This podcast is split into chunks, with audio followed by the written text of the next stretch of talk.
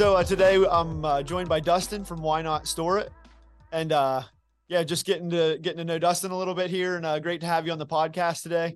If you could give me a little bit of a backstory, Dustin, on yeah, kind of how you got into self storage, um, acquiring your units, and things like that.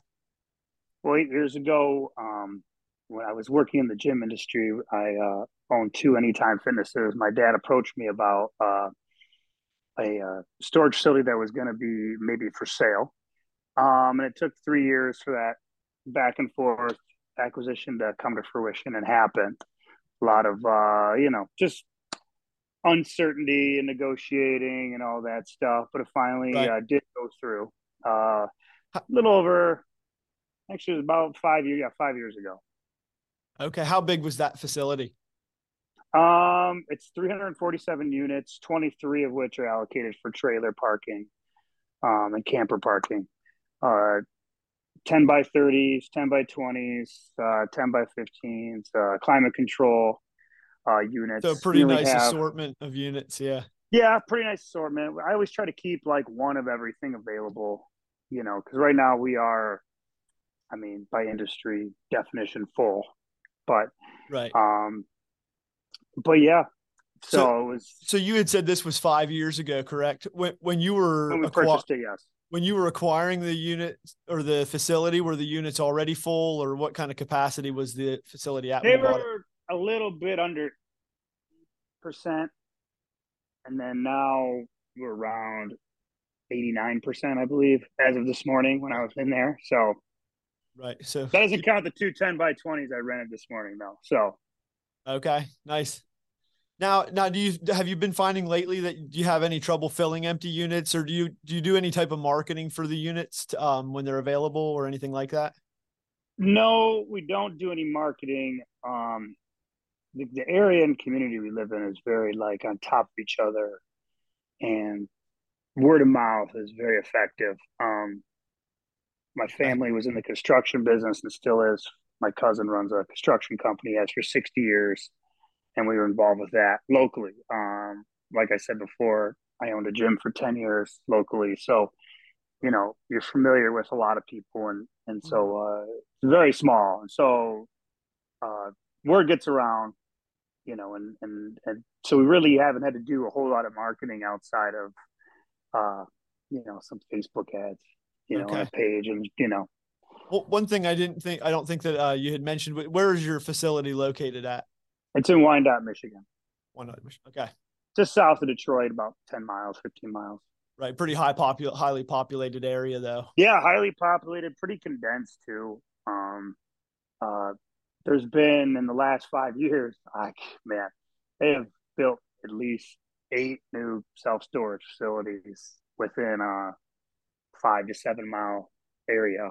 Right. You know? It's been a, a booming uh land grab pretty yeah. much. It seems like for uh oh yeah oh new, yeah new facilities coming up. Yeah, and so well, as people's as people's uh you know people's living spaces are getting smaller and and they're they have to adapt and and I feel like I tell people hey you don't you want to use your basement or not because it's worth 100 130 bucks a month to be able to get the stuff out of your basement enjoy your house right you know so so um yeah and i think people are starting to kind of get hip to that. I kind of i kind of owe a lot of it to amazon because right, right. so easy to just accumulate things that you know yeah. people you, you don't want to get rid of them but you don't really use them either right? You don't use them and you bought them and you feel like i can't throw it away and right. that, that seems to be the uh uh to me the driving force of the industry is amazon. Right so, so if you can remember, yeah, when you when you were first starting out with uh, either acquiring the facility or just starting to manage the facility, was there any pain points that kind of stuck out to you, like something that came up that you didn't foresee, or uh, something that was no. a little more frustrating, or anything like that? No, having worked in cement my life and gym and the gym industry, there is very little that could compared to those two, no pain. right. None. Like outside of maybe plowing snow in the wintertime. Nothing yeah. too not honestly nothing too significant. I mean, now, we do have a really great we do have great customers too. Yeah, that makes a big makes a big difference. Now, do you do any of the the facility maintenance yourself, or do you have people that do that for you? I do myself and my dad do it all. I cut the grass, we plow the snow, the weeds, etc., mulching, uh, okay. uh, cutting down trees, uh, putting up uh, rat traps if we have to anywhere, uh, keeping those filled really, um, killing the weeds that grow. Yeah, we do everything. Right now, is your facility is it like a twenty four hour access uh, gated? No, six a.m. Like... to ten p.m. Six a.m. to ten p.m. Okay. Mm-hmm. And then do you just typically have the gate open between those hours, or do you use like a, a no keypad, digital uh, keypad or anything? Yeah, keypad. Okay. You always have the keypad in. Right. So do you find that most of your time it just goes with just um, property maintenance as far as just just yeah. keeping up with stuff? That book work, you know, uh, keeping that in line, my QuickBooks. Um, other than that, yeah, just I don't have to deal too much with the customers. Um, uh, but yeah, just the main, especially this time of the year, you know, I had to cut right. the grass this morning, so yeah, you know, no big deal. Do you have any any plans on uh, trying to expand as far as um, looking to purchase any other facilities or or I'm assuming you probably don't have room to add more, you know, more units into the current location that you're at with it being a heavily populated um, area. I've thought about kind of eliminating half of like our at least half of our camper storage and then putting in like a pod something mm-hmm. like that a climate control type pod even okay. i've seen you know there's a bunch of different ones that you can get i've thought right. about that um thought about expanding in other properties that we own, um, kind of construction yard, uh, and uh, some land we have elsewhere. But outside of that, I feel like kind of still learning mm-hmm. the uh, the business a little bit. Right. You know. How, how do you do with the RV storage versus the storage units themselves? Do you have oh them... the RVs? It's always full. Okay. I mean, it's man, I bet in five years we've only turned over like seven or eight spots. Oh wow. You now, know now price wise though, compared for that amount of space, right? An RV spot on your lot's probably what, 10 by 30 at least? Yeah. Yeah. Um, how how much do you typically, if you don't mind me asking, how much do you get out of an RV spot versus a unit? Um, the RV spots now we're around we're seventy dollars a month. Okay. Um, we've been at that price point for a while. We've had some competition move down in the street, and they're they're priced at that point too, kind of. Right. So, again, to me, it's almost like I'm at the point where um, I almost want to tell like 12 of the people just go there and let me put 12, 10 by 20, 10 by 15, uh, you know, pods in there and go from there. But uh, you know, yeah, it's always it's always full yeah. Okay. Is there is there any different um, with a difference with having you know the RV lot versus the storage units as far as like insurance things go? Uh, you, you still just require whoever's leasing the space to provide the insurance. I, like, I leave it up to them. Your yeah. your overhead doesn't change based on what's there. I'm assuming. No. Okay. No, not at all. Yeah, I, I know just just locally there's a couple places like that that have the RV storage, you know, inside the gate with the other storage, and I was I was just kind of curious about that. Yeah, yeah. Like what type of overhead comes with that type of space versus you know you're going to obviously have a little more cost with building a unit or you know buying a, a pod to put there, and then you know how yeah. how quick do you recoup that investment? So yeah, I was just curious on on the uh, the overhead of that, but as far as far as your rates then do you do you try to stay competitive with a, uh, what other storage units in the area are charging? Or do you go by like if you're full you do a price increase? Or how do you kind of decide when you're going to change your rates? Um i i keep you know pay attention to like what competitors are doing with their rates. And i try to stay in that ballpark um but I don't like to do what like kind of these big box corporate places do is after I, I, get people that come in and say every six months they're getting a rate raise, 50 bucks, 50 bucks, 50 bucks. After three years of being somewhere, they're paying upwards of, you know, 250 more than what they signed up for for their spot. Wow. And they come over and, and, and, and as long as I can be around 90% have something available, at that point is when I kind of start to think about a rate Race, you know? Okay. Right. Um, I, I get the mentality of doing that, raising it all the time, but I just uh, I prefer like the place being at this capacity. My customers happy. It's less of a headache. They look after the place more. Right. You know, they they reciprocate the loyalty, yeah. and I sleep better at night. You know, right. so win win. Yeah, to me, it's you know, I you know, yeah, you could do what the competition does as far as that goes. So I kind of look at it price gouging. You know, when you Right. I don't see how somebody can live, you know, be a customer for three years and paying two hundred dollars more than somebody that just signed up. Right. You know, oh, that's always so, the frustrating thing about business. I mean, that's a lot like your cell phone plan or your utility, you know, your uh, yeah. TV provider and stuff. Man, uh, they always do that. They gouge you the longer you're with them, and it should almost be the other way. Like you take you take care of your customers. You don't uh, yeah try to push them away. But yeah, a lot of people don't understand that. So yeah, yeah, no, I yeah, and so we try to you know show our loyalty to them, and and uh, and yeah, we'll probably be doing the. We haven't done a hike in a while, so we're probably going to start initially uh, uh, July first. Start with new customers being at our new rate, and at the end of the year, existing customers will probably get a little bump.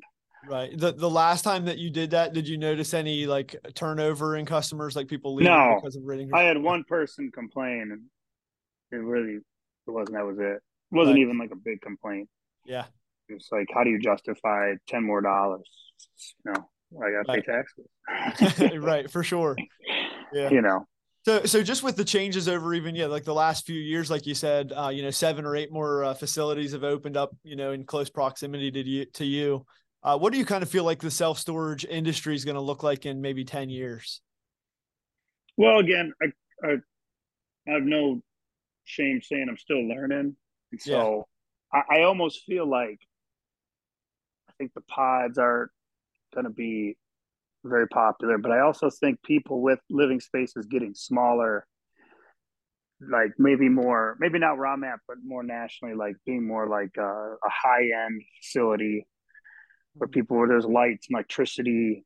I could, you know, and people renting 500 square feet, 400 square feet just to like maybe just get away, you know, like yeah. kind of be uh, an outlet from their garage. I could, you know, mm-hmm. something like that, a high end like type facility. Right. Like, you know, I, I could see that being a transition a little bit that way. But I mean, as far as like, I think everyone, especially small business owners that don't want a storefront, have a nice little 10 by 20 garage to keep your stuff in and equipment and mm-hmm. have two of them and then pay, you know, 300 bucks, 350 a month for rent. I mean, that's, yeah, yeah, I did. I mean, I've I've talked to a, a, decent amount of people now that felt like you know the pods are kind of where it's going, and that's kind of you know the future of it. it. Is it seems like you know locally when I you know have looked at some different places, they're starting to add a few pods here and there, and you know, mm-hmm. um, and so it seemed like yeah, it was trending that way a little bit. But yeah, I just you know with the, as you just as it seems like a really good investment for everybody more and more people get into the storage industry and then more buildings are going to be built and then like you know is there going to be a, a chance where it's going to be harder to fill your unit because you have 20 competitors you know in a five mile radius versus you know so um i think the landscape will change a little bit personally you know where we might have to do a better job marketing to fill units and things like that um but I mean, yeah, I definitely think that. there's still a lot of room for growth uh, within the industry too. Like I don't, I don't think it's anywhere near capping yet, as far as for you know for a new investor or anything like that. Oh no, oh no, it's not. It's not there yet. No. Um, I think raw mat they're kind of there because we're just there. There really isn't a ton of room, right? To really put anything else, you know. But uh, yeah.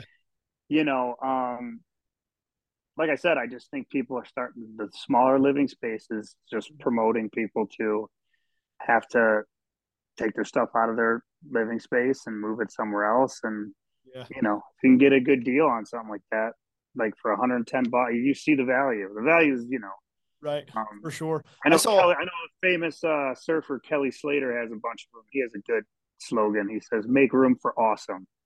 Uh, yeah, and, and I like I, I like that one. I that like is that. awesome. Yeah, that's yeah. good. Yeah, I saw like uh, New York. I think the whole state wide has put in a bunch of regulations now too, as far as the permit process, uh, just to get permits to build new facilities. It's like a two year process now just to slow down the growth of you know people yeah build, build, new facilities and stuff. So I think that'll be a little more common too, to where it's going to start taking. In my area, I'm still pretty rural, uh, Pennsylvania, Altoona, Pennsylvania yeah. area. And so there's still a lot of land, you know, available and a lot of space. Mm-hmm. Um, they haven't done anything like that yet, but um, I can definitely see that being something you know implemented in more states in the near future. But um, question, yeah, uh, any like horror stories, anything wild that's ever happened? Uh, checking units, uh, nothing, no, ex- nothing, nothing too exciting. No, just yeah, nothing at all. I okay. Mean, uh, I I mean, that's kind of what you want probably as the property owner, though. Yeah, you, you, you almost get you almost sometimes you're like, this this is too easy, and you kind of get you, you almost are like, what am I doing something wrong? And like it's too it's just you're just not dealing with you know a whole bunch of uh, issues like that. I mean, we have maybe maybe two auctions a year. Okay. Um, you know our oh, yeah, that's awesome. Our our late you know people pay we after the 10th they get a $10 late fee every day after that it's $2 Okay. So, you know, we're profitable on them being late. Right.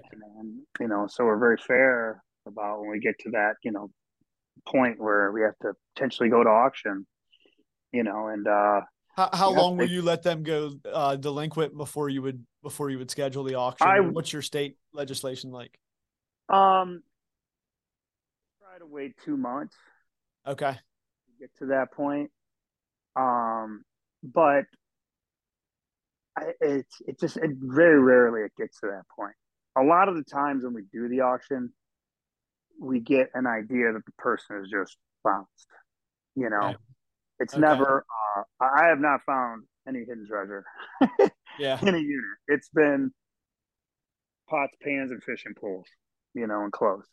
Right. Nothing. You know, so it's a lot of the times that people are just like, you know, I owe two months worth of payment for some clothes that are aren't worth you know anything and, right. and um I know there's different laws everywhere and the Michigan law is very pretty it's pretty vague it just kind of says like it doesn't really give you like a particular date I think okay. it is you know but uh we just wait two months and then send them a letter and then right. they don't even respond to that Well if we call them they'll answer and they'll be like, "All right, I'll be up there beforehand." So yeah, yeah, I know, yeah. I mean, I can't even. It does vary a lot because, like, well, the two month thing seems pretty. I don't know. I wouldn't say across the board, but like in our area, so sixty days after they're late, then we can print. Uh, we have to put an article into circulation.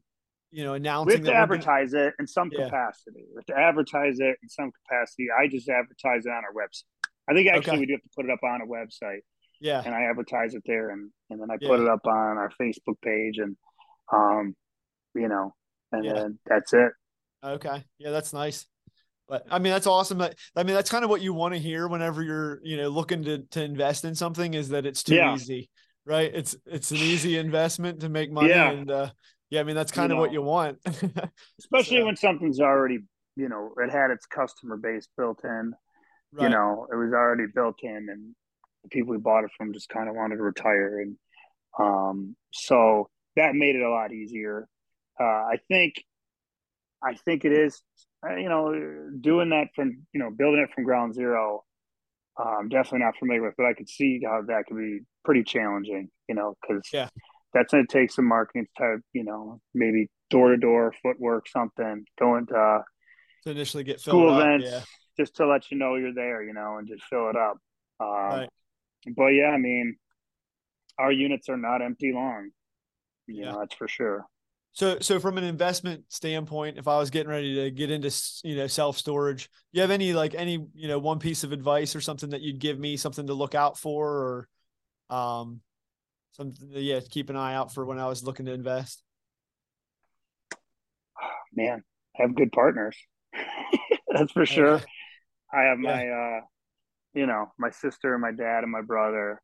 And so um, my mom's an accountant, so that okay. helps. And my brother in law is an accountant, so um, right. that helps a lot too. But yeah, I would say just make sure you have good partners and you know, have people that just you just it's you know it's not um uh, it's it's not hard work. It's tedious work. You know, out of nowhere you'll be sitting there for two hours doing nothing. Next thing you know, you have a bunch of customers you have to take care of, or you know, someone moves out, you got to check out the unit. They didn't take everything out, or right there is an abandoned unit, you know, or yeah. so or a snowstorm.